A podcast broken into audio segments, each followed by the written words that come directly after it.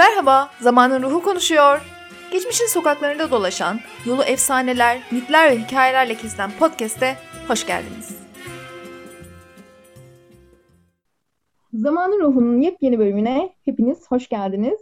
Uzun bir yaz tatili arasından sonra tekrar beraberiz, tekrar kavuştuk. Hem de büyük bir dönüş yapıyorum. Bu sefer podcast'te bir ilk. Çünkü benim bugün bir konuğum var. Efendim, ulemanın büyüklerinden, podcast aleminin yedilerine, kırklarına karışmış kulak uleması bugün bizlerle beraber ortak bir yayın yapacağız. Kulak uleması Hilmi hoş geldin.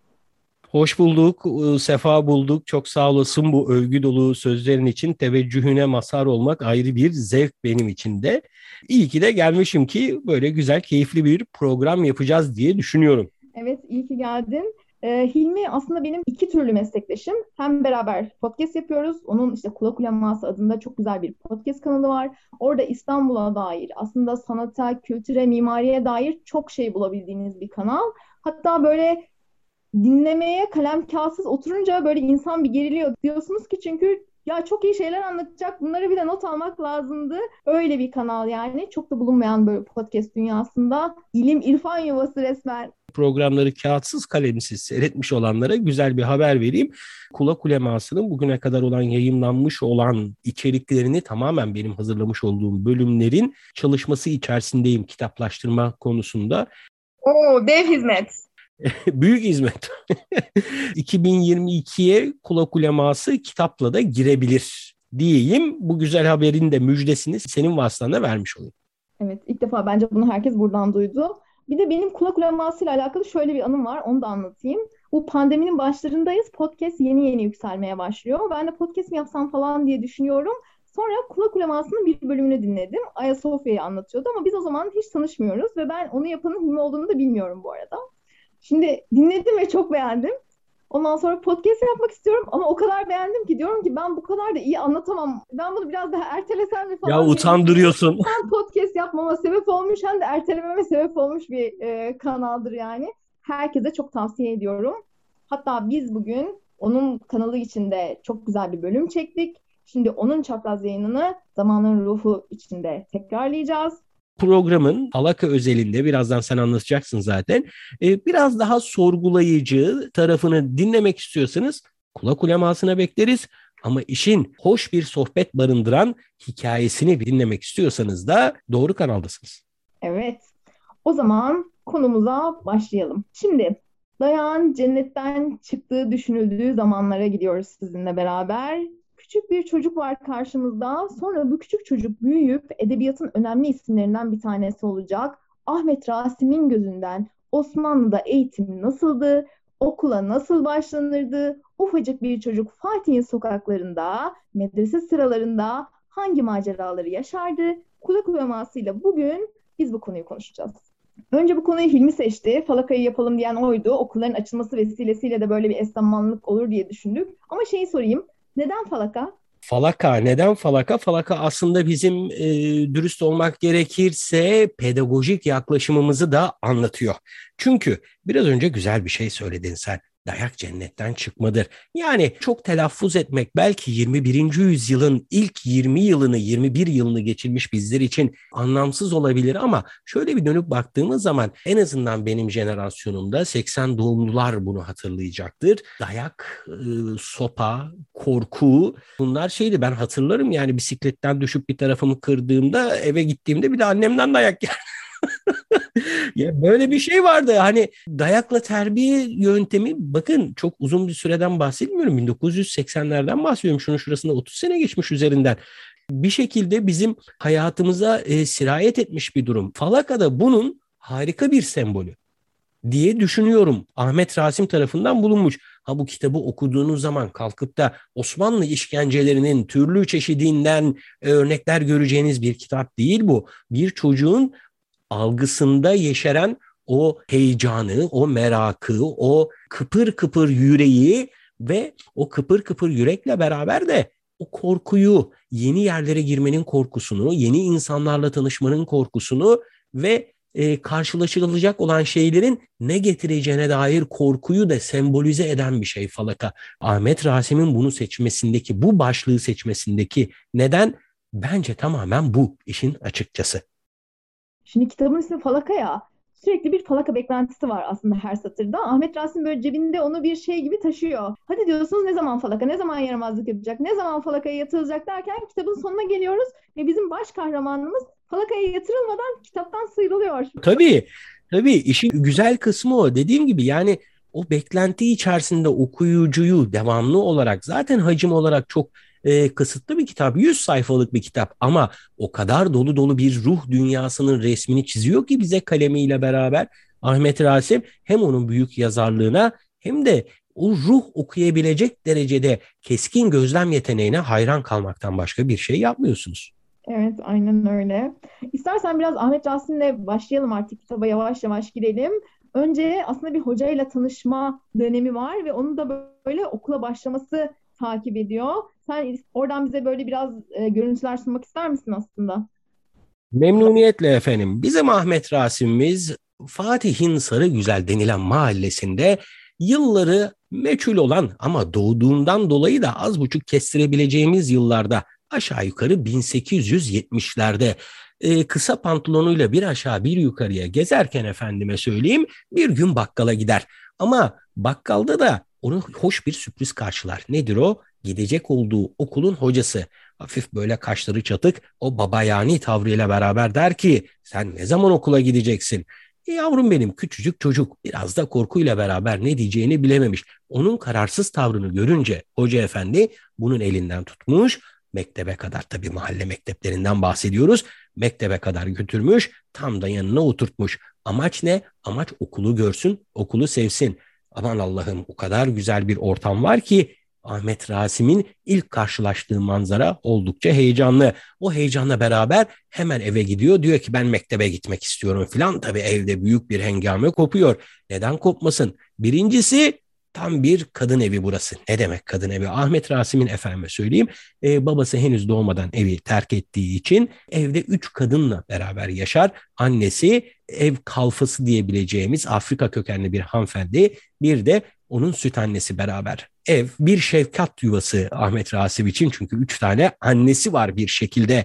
Amanın diyorlar hemen bir şey yapalım. Tabii bu arada baba olmadığı için de bir cici anne cici baba durumu da var. Yani e, yardımlarıyla bu ailenin geçinmesine yardım eden birileri var. Hemen tutuluyor, götürülüyor. Bakın bizim çocuğumuz okula gidecek diye çeşitli bahşişlerin alınması söz konusu tabii buradan. Bunlar alınıyor alınıyor da ama neler var mesela efendime söyleyeyim nazarlıklı fesler, gıcır gıcır potinler, sırmalı bir kese alınıyor. İçine cüz kesesi derler buna. Nedir cüz kesesi? Çocuğun okuyacak olduğu veyahut da okumayı sökecek olduğu elif bağının koyulacağı bir şey. Bir de puf minder yapılıyor ki onun Afrika kökenli kalfasının belirttiğine göre oturduğunda başı tavana değecek kadar büyük bir puf minder yapılıyor. Daha neler neler. Zaten şimdi kitabın ilerleyen kısımlarında da şunu fark ediyoruz. Ahmet Rasim böyle şatafatlı, pohpohlanmalı işlerden çok hoşlanıyor. Yani okula zaten öyle bir gazla başlıyor ki yani tutabilene aşk olsun. Gerçekten mindere oturunca çocuk başının göğe değdiğini hissediyor. Öyle bir başlangıç Amin alayıyla beraber değil mi? Amin alayından evvel hemen şunu söyleyeyim oradan da amin alayına geçelim. Asıl zaten eğlenceli kısmı da o dürüst olmak gerekirse. Ee, evde onu motive edenlerden bir tanesi o işte Afrika kökenli e, teni biraz kavruk hanımefendi evin kalfası. Diyor ki okuyanın ağzı mis kokar. Ağzını gece uyurken melekler öper onların güzelliği senin ağzına bir şekilde sirayet eder. Bak ben okumadım simsiyah kaldım diyor. Kendi e, esmer tenini de cahilliğe bağlıyor. Bizim bu Afrika kökenli hanımefendimiz bir haftalık süreç var tabii ki bu bir haftalık süreç içerisinde çeşitli hazırlıklar yapılıyor. Efendime söyleyeyim gömlekler diktiriliyor. Özellikle en çok bizim Ahmet Rasim'i etkileyen o lahor işi Pakistan'dan gelen özel bir iplikle yapılmış bir şalla çaprazlamasına koyuluyor. Sanki bir sünnet çocuğu gibi maşallah yazan o çaprazlama kuşak gibi bu lahor işi de ona sarılıyor. O kadar böyle süsleniyor püsleniyor ki okulun başlayacağı gün aman ya Rabbi kendini şehzade kadar e, bir ihtimama e, haiz görüyor ve e, insanların çevresinde koşuşturmasından o derecede yüksek bir konuma eriştiriyor. Neler var? Ayakkabılar gıcır dedik. Fes ama öyle böyle bir fes değil. Tepeliği yani e, kafasının tam üstündeki kısım full bir şekilde nazarlıklarla süslenmiş. Ortasında da bir e, ay yıldız var. Mücevherli bir ay yıldız olarak bahsediyor. Ama bütün bu hengame içerisinde bizim Ahmet Rasim'i etkileyen bir şey var. Biraz da kendini şehzadeliğe addedercesine saygınlık kazandıran bir şey var. Nedir o? Bir midilli. Bir midilliye biniyor. Efendime söyleyeyim ki zaten o gün aklında en çok kalan şey de o olmuş. Hemen evin önüne bir alay geliyor. Buna Osmanlı'da amin alayı diyorlar efendim. Adeta bir şey gibi değil mi? Sanki padişahların bu kılıç kuşanmaya giderler ya tahta çıkarken. Saltanat kayığıyla giderler ve böyle Eyüp'ten at üzerinde geri gelirler. İşte böyle en iyi kıyafetlerini giymiş, sorguçlarını takmış bir biçimde. İşte aslında okula başlayan çocuklara tam da böyle bir tören yapılıyor. İnsanlar sokağa dökülüyor. İki tarafta işte çocuklara dua ediyorlar. Onlara temennilerde bulunuyorlar. Çocuk da onların arasından işte o nazarlıklı, mücevherli fesiyle atın daha doğrusu küçük midillinin üzerine kurulmuş bir şekilde yavaş yavaş süzüle süzüle tahtına yani okuldaki sırasına gidiyor. Gidiyor, gidiyor gitmesine ama çok güzel bir noktaya değindin. Orada ufak bir parantez içerisinde ben de katkıda bulunmak isterim. Aslında mertebe atlıyor. İnsanların okuyan veya okumaya başlayacak olan çocuğa gösterdikleri ihtimamın ve saygının arka planında da biraz bu var. Şimdi ulemalık yapayım ben biraz da. Okumayı yazmayı bilecek, eli kalem tutacak, belki de katiplik, belki de devlet kademelerinde bürokratlığa kadar erişebilecek olan çocukların hayatına büyük bir merasimle başlama imkanı sunuyorlar. Bunun da tıpkı bir saltanat gibi algılandığını görüyoruz o dönemin insanında. Yolda Mehmet Bekri'ye ait olan Kat Feteha Allahü adlı ilahiyi okuyorlar ve ilahi her bittiğinde ilahicilerin arkasından gelen ve tabii ki çevreyi sarmış olan kalabalık amin amin diye tekrar ediyorlar ki zaten bu olay amin alayı diye bu Osmanlı eğitim literatürüne de girmiş. Bu o, düzeni, bu merasimi, bu tantanayı veyahut da şey söyleyeyim biraz daha eski tabirle mutantan olayı kutluyorlar efendim. Niye? Çünkü önemli bir olay. Çocuk sınıf atlıyor, konum atlıyor, okuma yazma bilen bir adam haline gelecek kendileri gibi olmayacak diye okula geliyor. Okulun da bir içine bakalım. Neler var okulun içerisinde? Efendime söyleyeyim. Öncelikle bir hocamız var. Saygın saçı böyle uzun, sakalı uzun böyle uzun entarisiyle beraber. Ama bir de onun yardımcısı var kalfa. Kalfa kelimesi halifeden gelir. Yani sonrasında gelen. Yani oradaki idare hükmü hoca da onun hemen arkasından gelen de bizim kalfa oluyor. Bir de bevvaplar var. Allah Allah ismin güzelliğine bak. Bevvap nedir bu? Müstahdem okulda görevlendirilmiş kişi diyebiliriz veyahut da daha günümüzdeki tabirle şey yapacaksak okul servisini yapar. Tabii bir mahalle mektebi olduğu için tek tek çocukları evlerden alır. Ev çocuklara verilen sefer taslarını, çıkınları, azıkları hepsini toplar okulda bunlara çocuklara yedirir. Kalem açılacağı zaman tabii şimdiki gibi kalem tıraşlar yok. Ne var? Bir falçata gibi keskin bir şey. Çocuk da elini ayağını kesmesin kamış kalemi de bu bevvaplar bu kalemleri de açarlarmış. Ama çok önemli bir şey var. Nedir o? Eğer ki hoca çok otoriter ve sert bir karakterse kalfa yumuşak huylu tıpkı evdeki anne baba gibi e, efendime söyleyeyim eğer hoca çok yumuşak ağır başlı bir adamsa da bu sefer kalfa eli maşalı oluyormuş böyle söylüyor Ahmet Rasim ki hala da bu sosyal denge iyi polis, kötü polis olarak devam ediyor. İlk gün okula geldik. Büyük bir e, tantana ile beraber hocanın karşısında oturuyor bizim kahramanımız olan çocuk ve hemen elif bağ açılıyor. Yani alfabenin ilk sayfası açılıyor. İlk harf nedir? Elif. Oku bakayım evladım diyor. Elif diyor çocuk. Bir daha oku bakayım evladım diyor. Elif diyor çocuk. Bir daha oku bakayım evladım diyor. Elif diyor. Üç defa tekrar ettirdikten sonra al yavrum bu diyor bugünkü dersindi evine gidebilirsin. Amanın okul dedikleri bu muymuş? Biz bundan mı korkuttular diye çocuk da şaşırıyor tabii. Keşke daha önce gelseydim diyor çocuk. Boşuna diyor kaçırdım bu amin alaylarını. Lahor şalımı daha önce örteydim keşke. E, tabii yani şimdi e, çocuğu el üstünde tutuyorsun, at üstünde gezdiriyorsun. Herkes bir alkış kıyamet ona devam ediyor. Okula geliyorsun, okulda da ilk gün bir harf öğreniyorsun, iş bitiyor. Oo çok güzel. Ama iş öyle mi? Ama bir balayı işte adettendir. Demek balayı adeti eskiden okulda da varmış yani. Önce bir cicim ayları sevdirme, böyle göz boyama, sonra hayatın gerçeklerine yavaş yavaş çocuklar bile geliyorlar yani. Efendim bu güzellik üç gün sürüyor. Üç gün sonra e, artık şeyler değişiyor, roller değişmeye başlıyor. İlk üç gün boyunca bizim bu yeni sabi sübyanımız hemen hocanın karşısında hocanın öğrettiği birkaç harfli günü geçirdikten sonra üçüncü gün başladığında hemen kalfat dedik ya işte asıl orayı organize eden adam diyor ki evladım diyor artık sen buraya oturmayacaksın. Nereye oturacaksın? Gideceksin sınıfın en arkasına oturacaksın. Çünkü sen yeni geldin. Çok fazla göz önünde durma. Ön tarafa daha fazla okumayı, yazmayı beceren artık belli Kur'an ayetlerini ve surelerini ezbere bilen çocuklar oturuyor. Daha böyle bizim diyebileceğimiz üst sınıflara ait bir yer hemen hocanın önü. Bu yavrum benim arkaya geçiyor. Okula yeni başlayan çocuğumuz aslında biraz da iyi oluyor. Çünkü tehlikeden uzaklaşıyor. Neyin tehlikesi? Kalfa eğer sertse kalfanın tehlikesi. Hoca eğer sertse hocanın tehlikesinden uzaklaşıyor ki bu bir taraftan da iyi oluyor. Ahmet Rasim de zaten kendi tecrübelerine dayanarak bunun iyi bir şey olduğunu söylüyor efendim. Ama tabii kaderden de kaçış yok. Değil mi? İstersen en arkada otur, istersen en önde otur. Ee, olacak olan olacak. Neler oluyor? Şimdi Anton Çehov'un güzel bir izahı vardır. Eğer sahnede birinci perdede bir tabanca görünüyorsa ikinci perdede o tabanca patlar.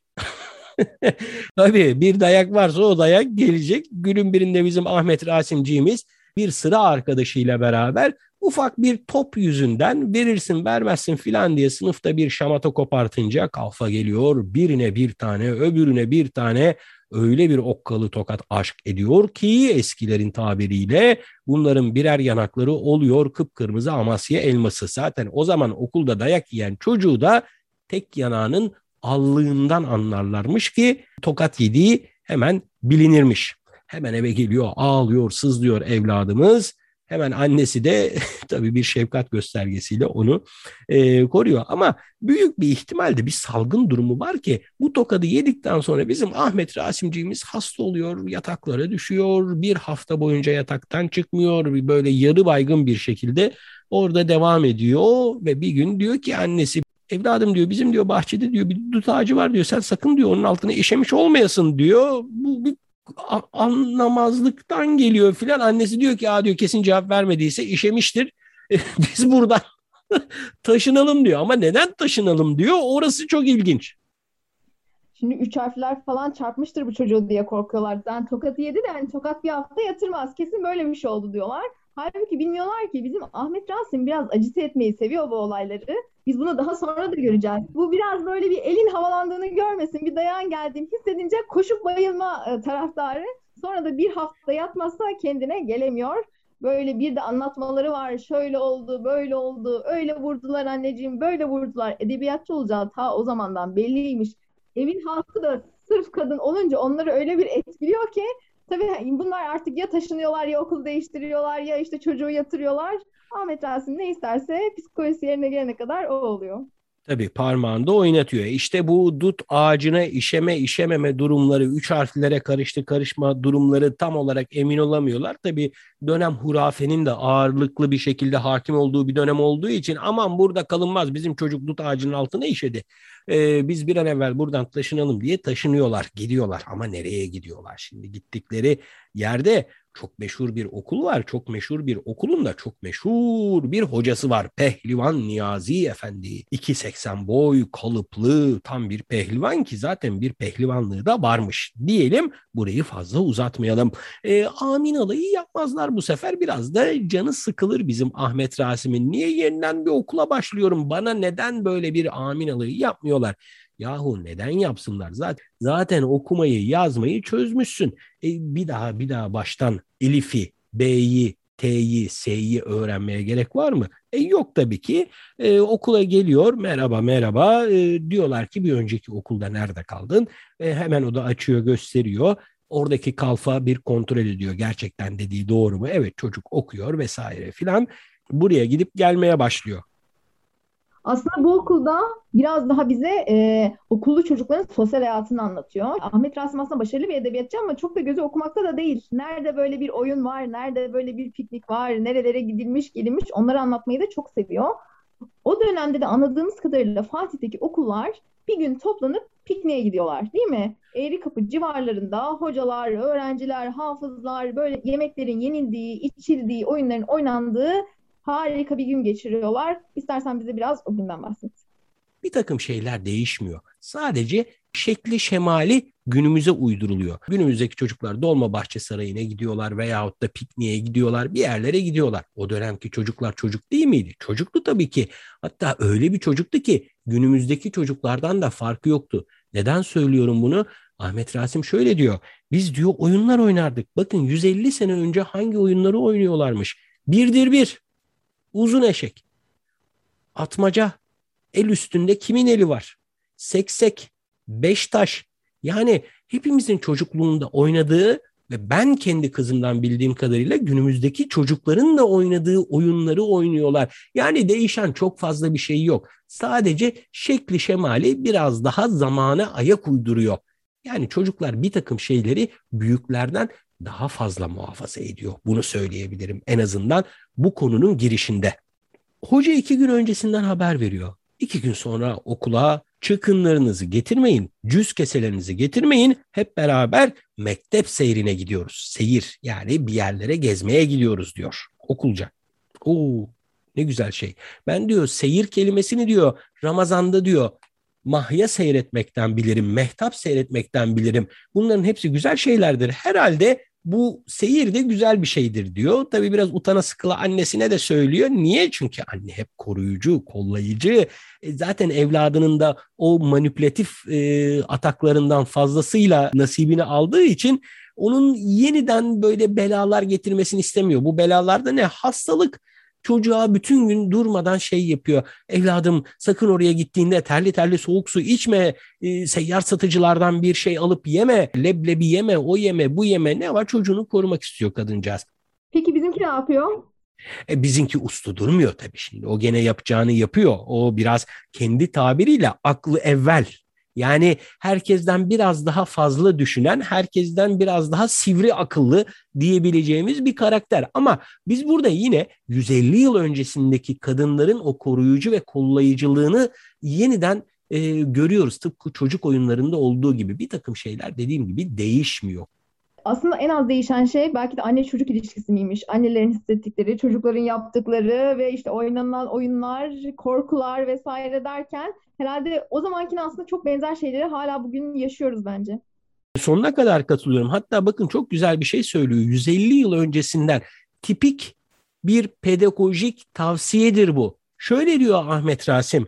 Oyunsuz çocuk kukla bir bebekten farksızdır diyor. O gün bütün gün boyunca yapmış oldukları oyunlardan bahsediyor. Pancar gibi kızarana kadar terleyerek e, koşturmalarından bahsediyor. Bu okulda Ahmet Rasim'in aslında bir anısı daha var. Bir amin alayı daha var. Bu sefer bizimki amin alayına katılımcı ama başına bir iş gelecek.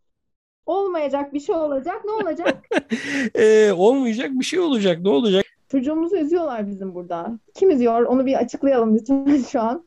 Bu da Mısır'ın dış güçlerin bir komplosu. Ha bak onu unuttuk. Doğru asıl mevzu oydu.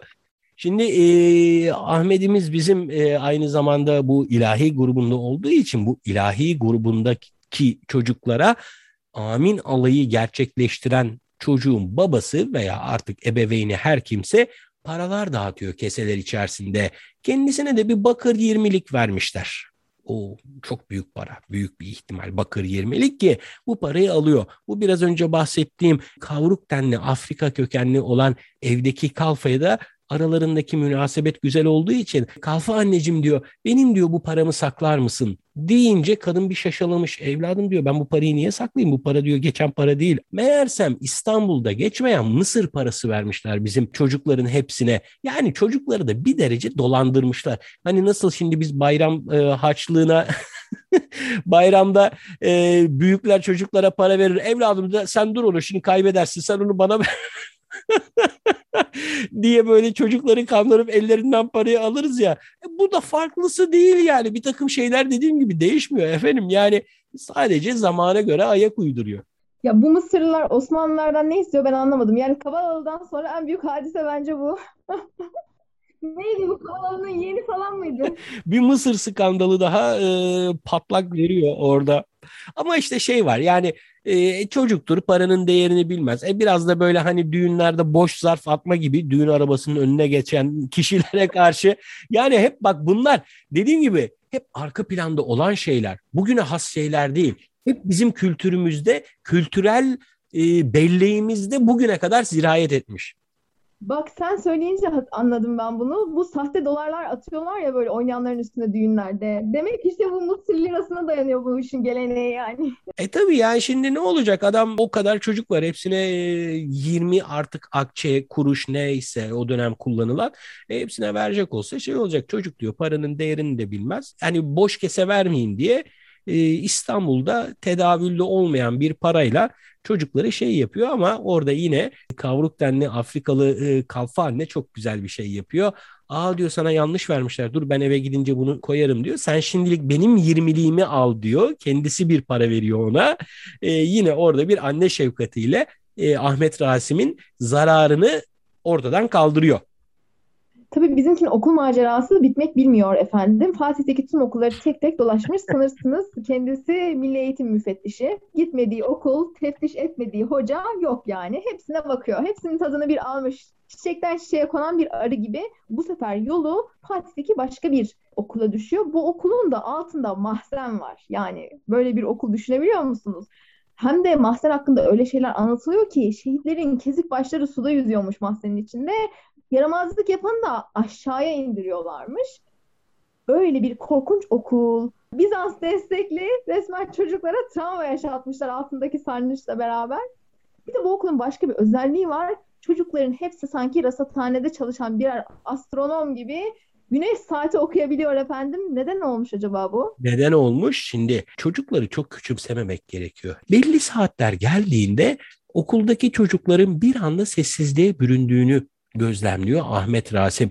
Ama daha sonra zaman içerisinde garipsese de ilk başlarda bunu aa bakıyorlar ki çocuklar sessizleşmeye başladığı anlarda hocanın şekerleme saati geliyormuş. Artık buna o kadar alışmışlar ki hocanın saat kaç gibi uykuya dalacağını iyi bildiklerinden görmüş oldukları bir güneş saatini takip ederek aman saat yaklaştı o kadar da artık mahir olmuşlar konu hakkında.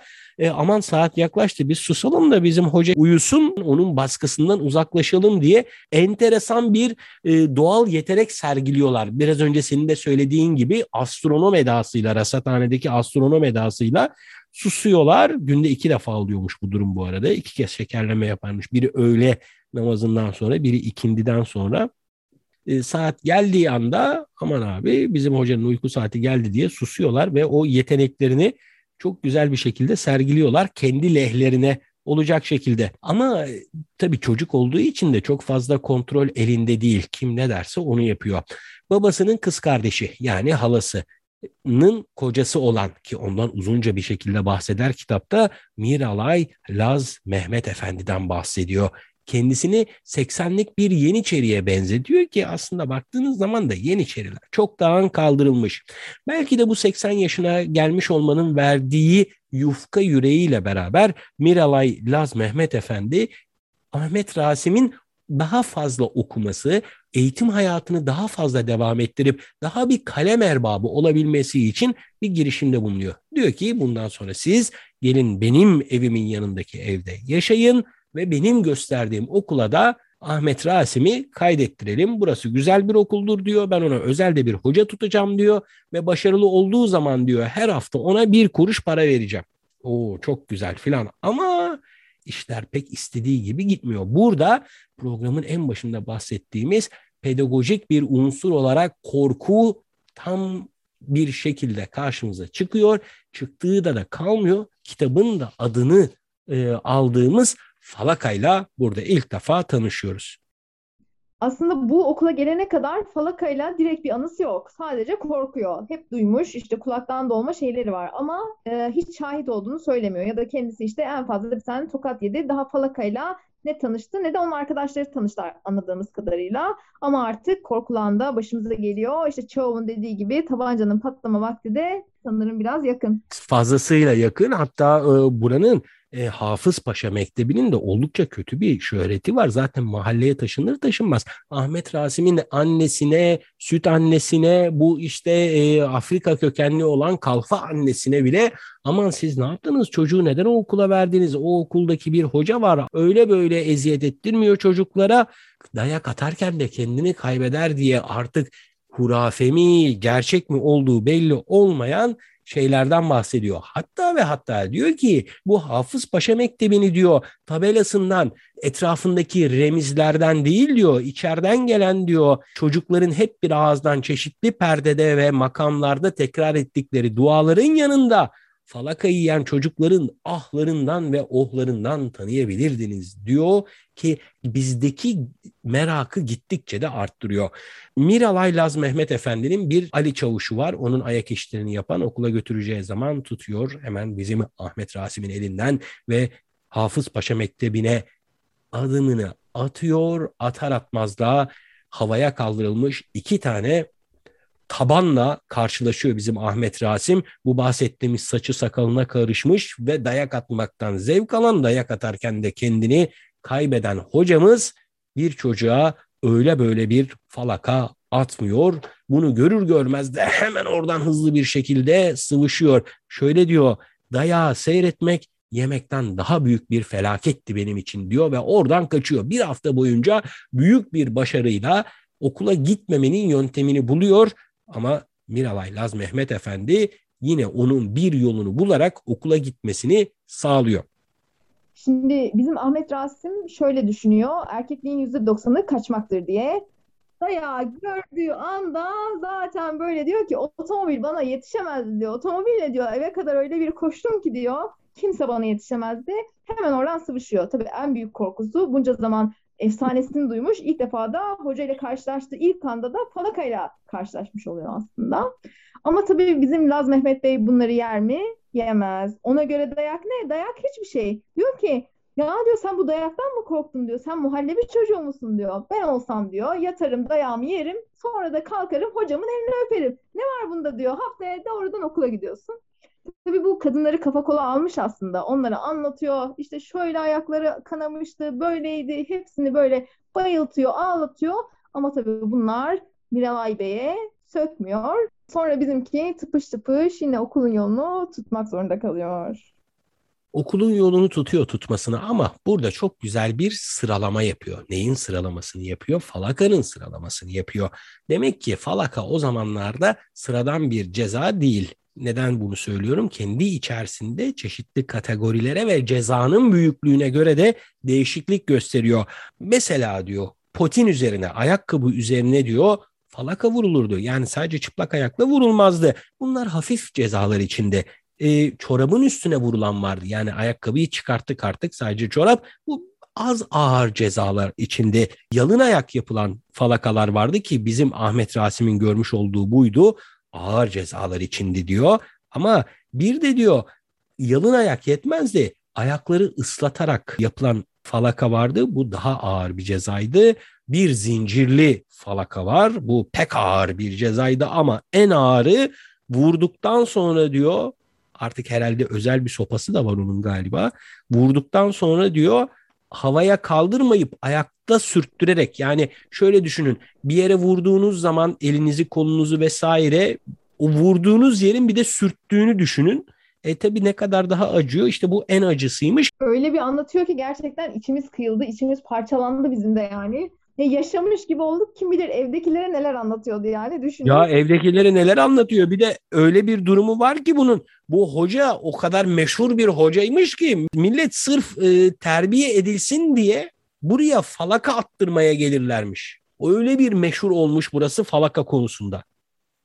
Yani hani şöyle bir şey var ya işte her arz talebini bulur gibi bir söz vardı galiba. Yani falakayı bile arz etsen o bile taleple karşılaşıyor. Şehirde isteyeni soranı çok oluyor. Hem de nasıl?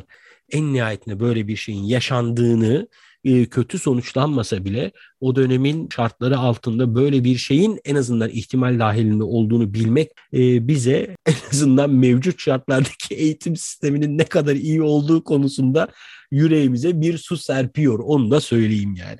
İstanbul'u birçok açıdan aslında okuyup inceleyebiliyoruz. İşte seyyahlar var, elçiler var, saraydaki vaka nüvisler var var Allah var ama bir çocuğun gözüyle o sokakları görmek, o annenin ona ne dediğini, nasıl tepki verdiğini hissetmek, işte okul sıralarında dolaşmak, onunla o oyun oynamak, onun o kalbindeki o çırpınışları hissetmek aslında Ahmet Rasim'in bize verdiği ve çok nadir bulunan e, bir değer. O kitap gerçekten çok güzel. Bir de o çocuk hali insana böyle bir sevinç veriyor. Kendi çocukluğunu falan hatırlatıyor. O yüzden kitabı da okumanızı ben ayrıca tavsiye ediyorum herkese. Şöyle yapalım bu arada bu programı dinleyip de sana e, yazacak olan Zamanın Ruhu podcast'inin e, Instagram hesabından yazacak olan bir kişiye e, benim elimdeki iki kitaptan birini hediye edebiliriz. Oo, vay be yani çekilişli bir podcast oldu. Bir ilk daha yaşanıyor. Çok teşekkür ederiz. Gerçekten okumalarını tavsiye ettik. İnşallah böyle en çok isteyenlerden bir tanesine çıkar. İnşallah. Ve çok keyifli bence bir program oldu. Ben çok teşekkür ediyorum e, Hilmi sana. Kulak uleması olarak geldiğin, şeref verdiğin Ahmet Rasim'i seninle beraber tekrar tanıdık. Çok da keyifli bir yayın oldu. Yine bekliyorum bu arada. Her zaman. İnşallah, inşallah benim kapımda zamanın ruhuna her zaman açık. Biz de bekleriz. Bu arada hani hazır buradan da söyleyeyim. Önümüzdeki günlerde kulak ulemasına gayet güzel içerikler olacak. Ee, buradan merak uyandırarak devam edeyim. Sadece hani bunlarda değil daha farklı konularda e, ilginizi çekecek olan başlıklarda yeniden ortak çalışmalarda yapabiliriz diye merak uyandırarak program sonunda herkese esenlik, sağlık ve mutluluk diliyorum efendim. O zaman kulak ulemasını hemen takip alabilirsiniz. Bizi dinlediğiniz için çok teşekkür ediyoruz. Yeni bölümlerle, yeni konularla, yeni yayınlarla karşınızda olacağız. Görüşmek üzere.